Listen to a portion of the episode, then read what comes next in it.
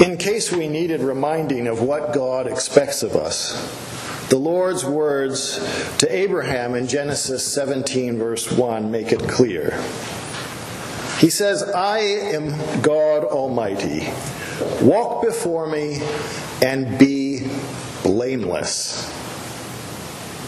Is that all, Lord? I imagine Abraham saying. Just complete blamelessness? I'll get right on that. Our second lesson from Romans 4 makes it clear that Abraham's righteousness before God came not from his blamelessness because Abraham wasn't blameless, not by a long shot. It came from God Himself by faith to in whom righteousness was reckoned or imputed to Abraham. It wasn't Abraham's own. And so too, our righteousness before God comes not from our blameless conduct, because we are no more blameless than Abraham, but from our faith in our blameless Savior, Jesus Christ, who gave us his righteousness in exchange for our sin. Sometimes I get really excited about good credit card deals with great sign up bonuses, and I want to tell people I know about them. Let me just say that His righteousness for our sin exchange that God offers us puts credit card bonuses in the shade. Even and this I know is hard to believe, even the current Amtrak, Southwest Airlines, and United Airlines Explorer card deals. And so it is something to be excited about and to spread the word. A little less exciting for us may be Jesus' words in our gospel lesson. If anyone wants to become my follower, let them deny themselves and take up their cross and follow me. If you like me and saying to yourself, in that case, maybe I don't want to become one of his followers, instead I'll be an admirer, commending his virtue from afar it's one thing to admire and quite another to follow. We can admire great athletes, as we heard a moment ago, from the comfort of our sofas. To follow a great athlete means showing up at the practice field and in the weight room, running laps with him or her day after day, week in and week out.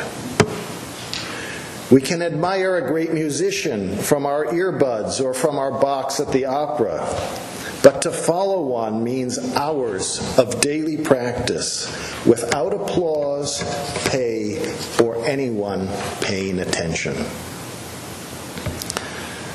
The trouble with Jesus is that he doesn't call admirers.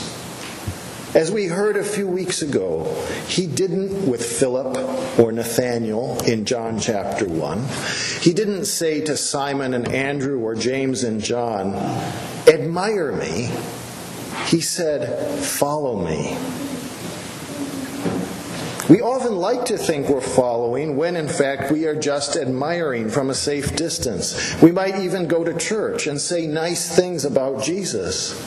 But following him means walking the way that he walked, taking up our cross, as Jesus describes the life of his followers in Mark chapter 8, verse 34. Jesus does not need admirers.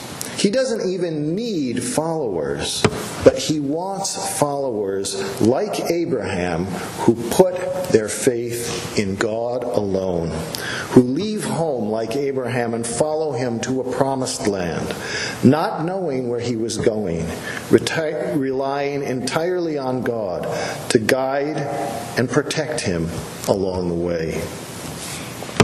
Followers don't just admire, they obey. Following Jesus means obeying him. And the God of whom Jesus is one person, including inconvenient things, like the Ten Commandments, which we'll hear next week. And followers of Jesus don't just obey him, but they rely on him instead of themselves for righteousness, as we heard earlier, and for daily bread, all that we need to live. Following Jesus means confessing frankly that we cannot justify our own existence. We need God to do that for us. It means putting ourselves in His hands and at His disposal. It means treating others with dignity even when they offend us, knowing that Jesus considered them worth giving His life for.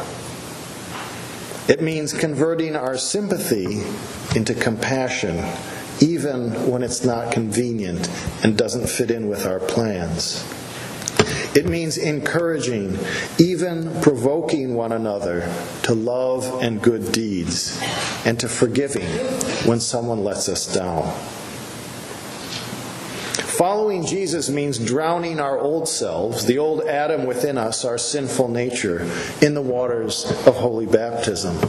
It means emerging from those waters acutely conscious of our dependence on God and beginning each new day with the attitude of a humble servant rather than as the master of our fate. Dietrich Bonhoeffer puts it succinctly in his book, Discipleship and the Cross, saying, When Christ calls a man, he bids him come and die. That is how radical and serious is Jesus' call to follow him. And it's worth saying that despite our natural frailties and failings, I am actually terrifically impressed by the Jesus following I see in action here at Messiah. Through care for one another, through things like baby showers, providing meals to people who are sick or overwhelmed, visiting and calling people who are ill or lonely, volunteering for tasks here at church, starting new fellowship groups, generous gifts of time, talent, and treasure, and taking an interest in those who differ from us and whom we may not naturally warm up to. I can't tell you how many people have told me, I visited your church and people were so friendly, not just friendly, but welcoming. It may not sound like much, but it's something that we should never take for granted. Thank you for making Messiah known as a congregation where people are both serious about following Jesus and aware that, like Abraham, we cannot walk blamelessly before God except by the righteousness that God gives us through faith in Jesus Christ. Now we follow Jesus not because he carries a cross but because he is our hope and salvation, who for our sake did not spurn even the cross. So thanks be to God for his gifts of righteousness and faith.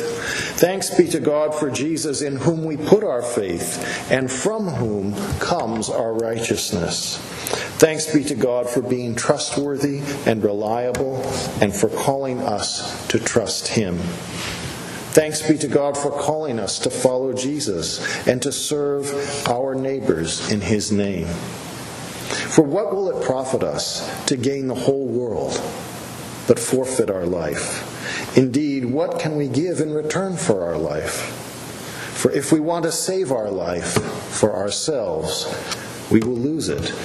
But if we lose our life for Jesus' sake and for the sake of the gospel, then we will save it.